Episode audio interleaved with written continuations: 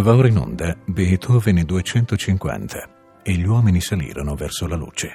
Progetto di Alberto Battisti e Luca Berni. Sesta trasmissione. La Patetica e il concerto per pianoforte e orchestra Opera 15. A cura di Francesco Di Laghi.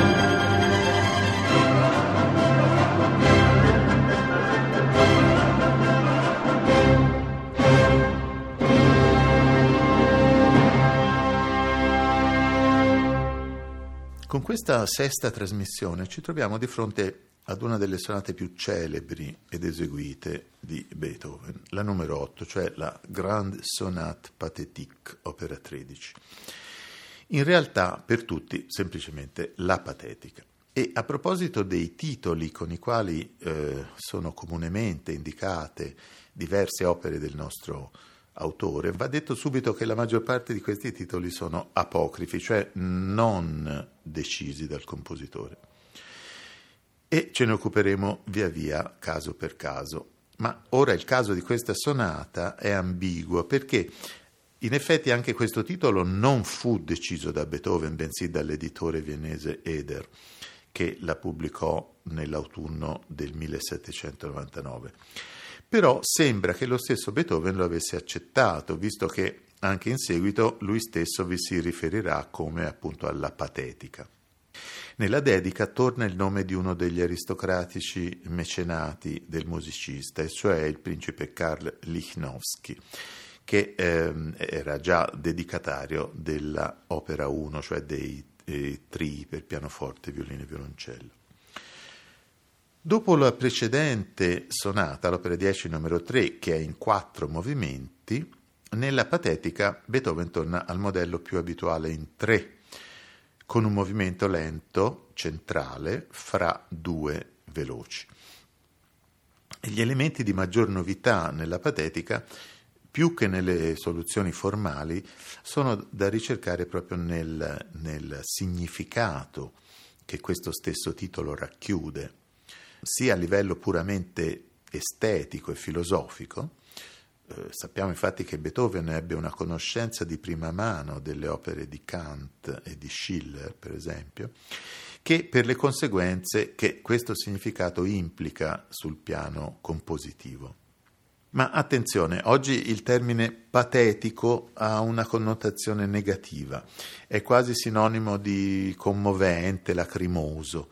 Non è questo il senso.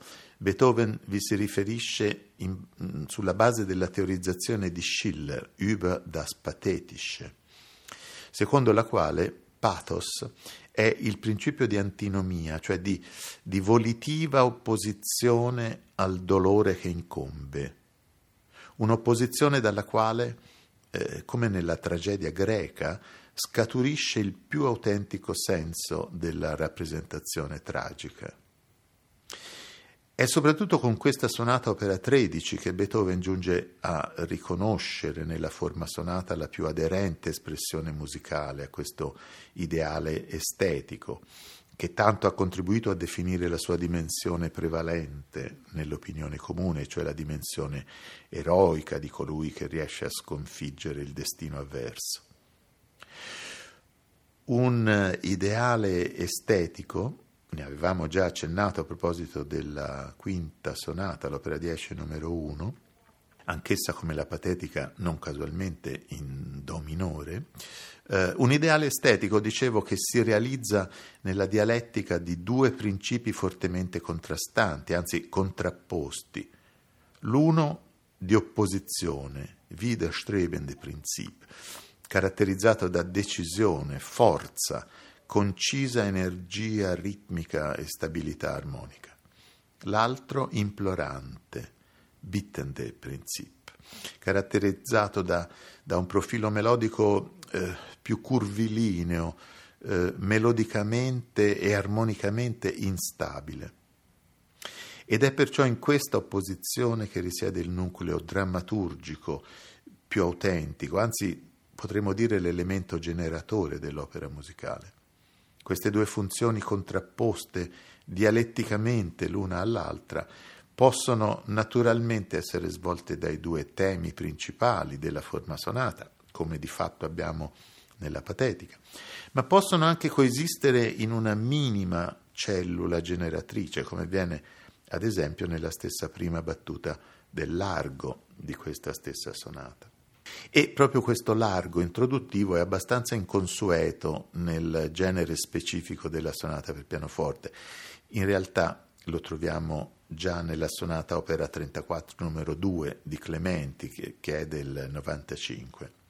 Ma è inconsueto soprattutto il fatto di ripresentarsi eh, con, con, quel suo cupo accordo in tonalità minore, nel corso dell'allegro molto e con brio, in due momenti cruciali della forma sonata, e cioè la prima volta tra la fine dell'esposizione e l'inizio dello sviluppo, la seconda volta tra la fine della riesposizione e prima della coda. È però davvero singolare che questa novità di una introduzione in tempo lento che poi si ripresenta anche nel corso dell'allegro, sia presente già nella seconda delle tre sonate della primissima stagione creativa di Beethoven, delle quali abbiamo parlato ed anche in parte ascoltato. Nella sonata in Fa minore delle Kurfürstensonaten, composte da un Beethoven tredicenne, dunque l'allegro, il cui tema principale fra l'altro è anche singolarmente simile a quello dell'allegro di Molte con brio dell'opera 13, è preceduto e anche successivamente interrotto a metà, proprio come nella patetica, da un episodio in tempo lento, un larghetto maestoso. Ascoltiamo allora questo primo movimento dalla seconda delle tre Kurfürstensonaten da Ronald Brautigan, un interprete che abbiamo già ascoltato e che ha realizzato un integrale dell'opera pianistica di Beethoven usando copie moderne di strumenti d'epoca. In questo caso un fortepiano viennese Stein del 1788.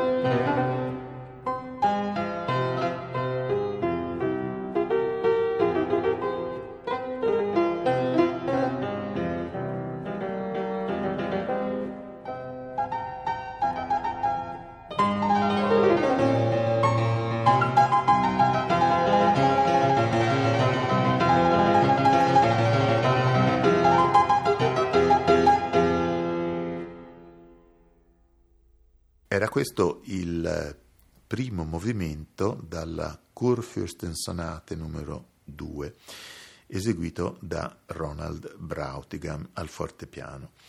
Ma tornando alla patetica, anche l'ingresso del secondo tema in Mi bemolle minore anziché maggiore, come sarebbe la regola, e nella ripresa in Fa minore anziché nella tonalità di base di Do minore, è una novità relativa se si pensa a tutti gli esperimenti di nuovi equilibri armonici, soprattutto nell'area del secondo tema, già condotti da Beethoven nelle sette sonate precedenti. Un altro elemento di novità, che era appena accennato nell'opera 2 numero 3, che arriva adesso a, a una formazione più decisa, è l'unificazione dei motivi tematici tra i vari movimenti, la eh, sostanziale somiglianza fra il tema del rondò allegro e il secondo tema dell'allegro di molto e con brio è infatti un dato di, di evidenza direi immediata, così come in fondo anche la loro comune derivazione dall'incipit del grave iniziale. Mentre meno evidenti all'ascolto risultano anche altre analogie che pure sono presenti tra il materiale tematico del primo e del secondo movimento. Secondo movimento che è un adagio cantabile in tonalità di La bemolle maggiore, che è costruito in forma tripartita e ancora una volta concepito nel più puro stile quartettistico. Posto tra due movimenti, per così dire, a fosche tinte, cioè fortemente connotati in senso drammatico, l'atmosfera qui è più distesa.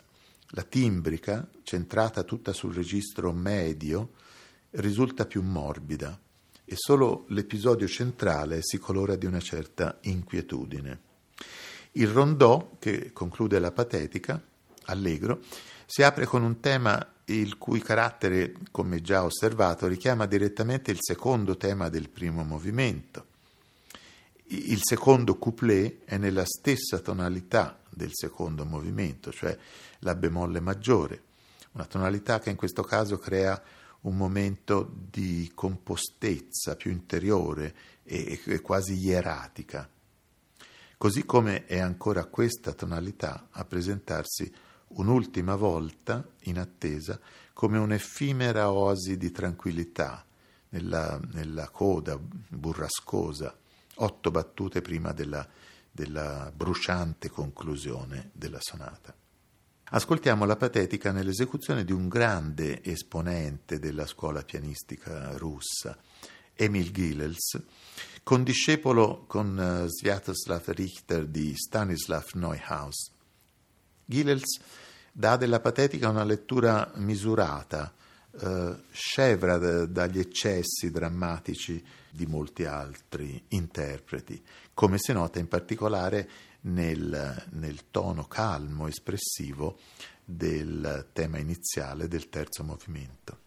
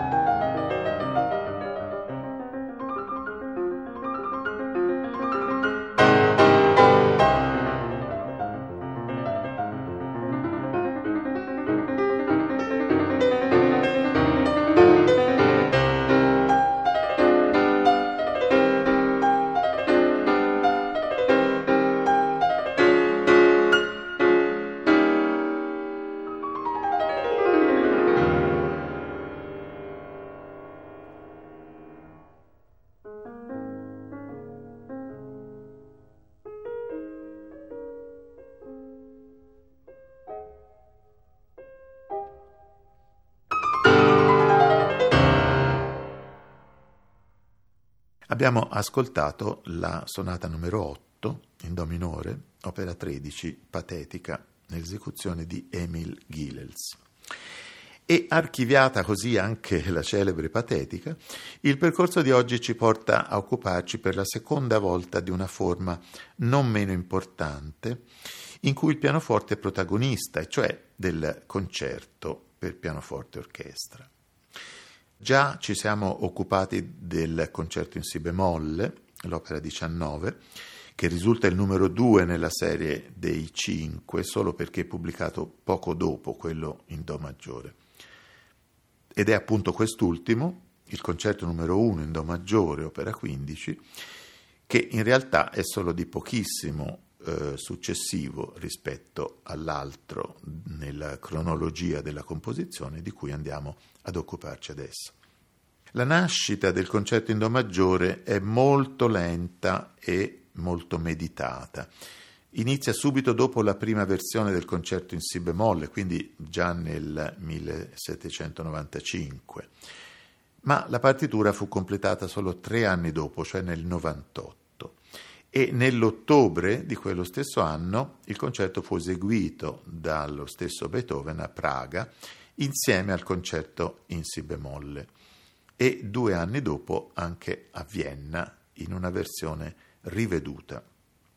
Fu pubblicato nel 1801 con dedica ad una gentildonna allieva dell'autore, Babette Keglevich, sposata Odescalchi. Dunque, quasi contemporaneamente all'esordio di Beethoven in campo orchestrale con la prima sinfonia, anch'essa in Do maggiore. Rispetto all'organico orchestrale più mozartiano eh, del concerto in Si bemolle, che aveva un flauto, due oboi, due corni e due fagotti, in questo caso la tonalità di Do maggiore, come peraltro accade anche in Mozart, suggerisce, oltre che una intenzione più spiccatamente virtuosistica per il solista, anche un carattere più grandioso e più magniloquente. Ed ecco allora che la compagine dei fiati si arricchisce di due clarinetti e soprattutto di due trombe e timpani. L'esposizione orchestrale dell'Allegro con brio è ampia e ben sviluppata il tema iniziale, di carattere mm, un po' militare, ripropone lo schema dei due principi contrapposti. Le prime otto battute sono molto affermative, molto stabili sia ritmicamente che armonicamente, mentre le successive otto si sciolgono in una linea melodica più morbida. Lo stesso vale per il secondo tema. La sua linea è flessuosa, incentrata su una morbida scala discendente e la conclusione dell'esposizione orchestrale è dominata da un tema di coda decisamente militaresco e di tono stentoreo. Il solista entra un po' a sorpresa con una nuova idea, sorpresa che Mozart già varie volte aveva sperimentato e anche lo stesso Beethoven nel concerto in Si bemolle, come abbiamo visto mentre il secondo tema si svolge come di regola nella tonalità la dominante, cioè in Sol maggiore.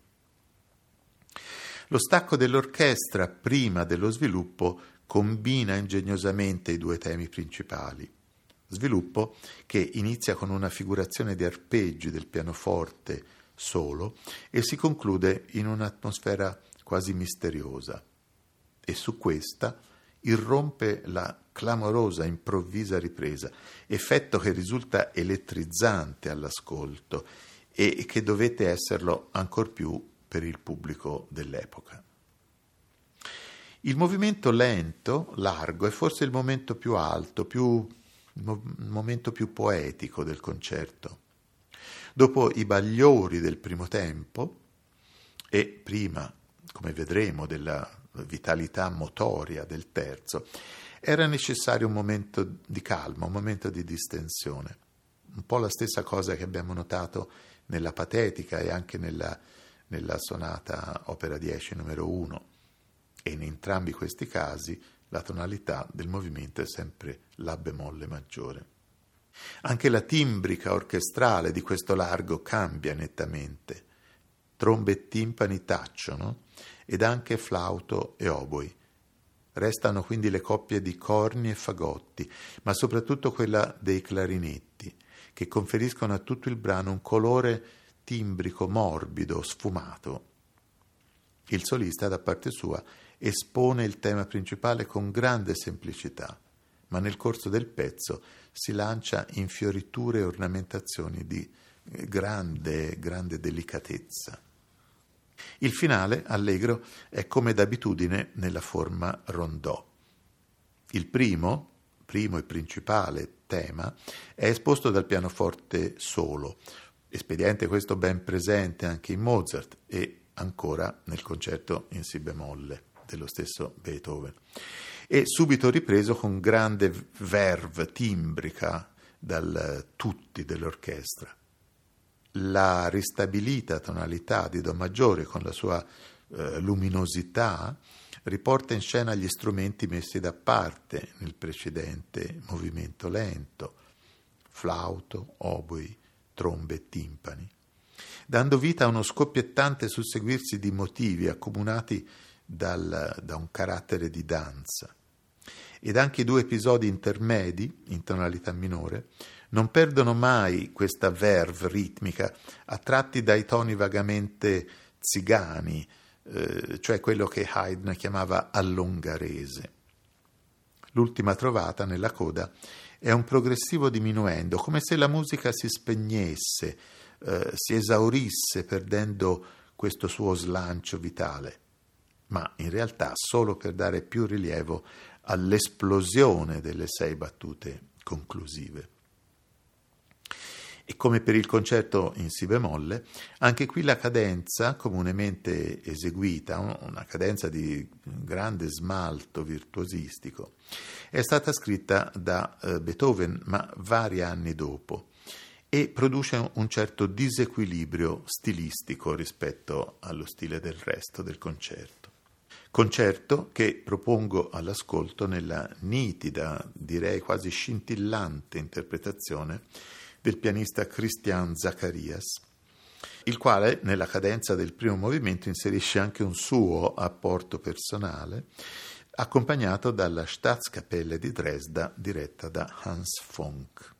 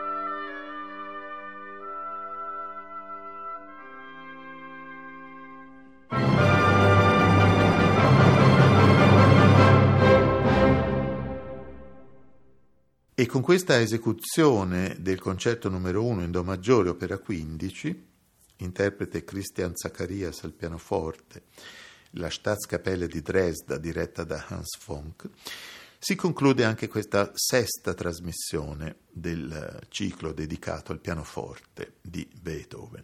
Nella prossima ripartiremo come di regola dalle sonate, con il dittico dell'opera 14, per poi affrontare un genere in realtà non trascurabile nell'opera di Beethoven, nonostante il titolo, che non abbiamo ancora incontrato, e cioè il genere della bagatella.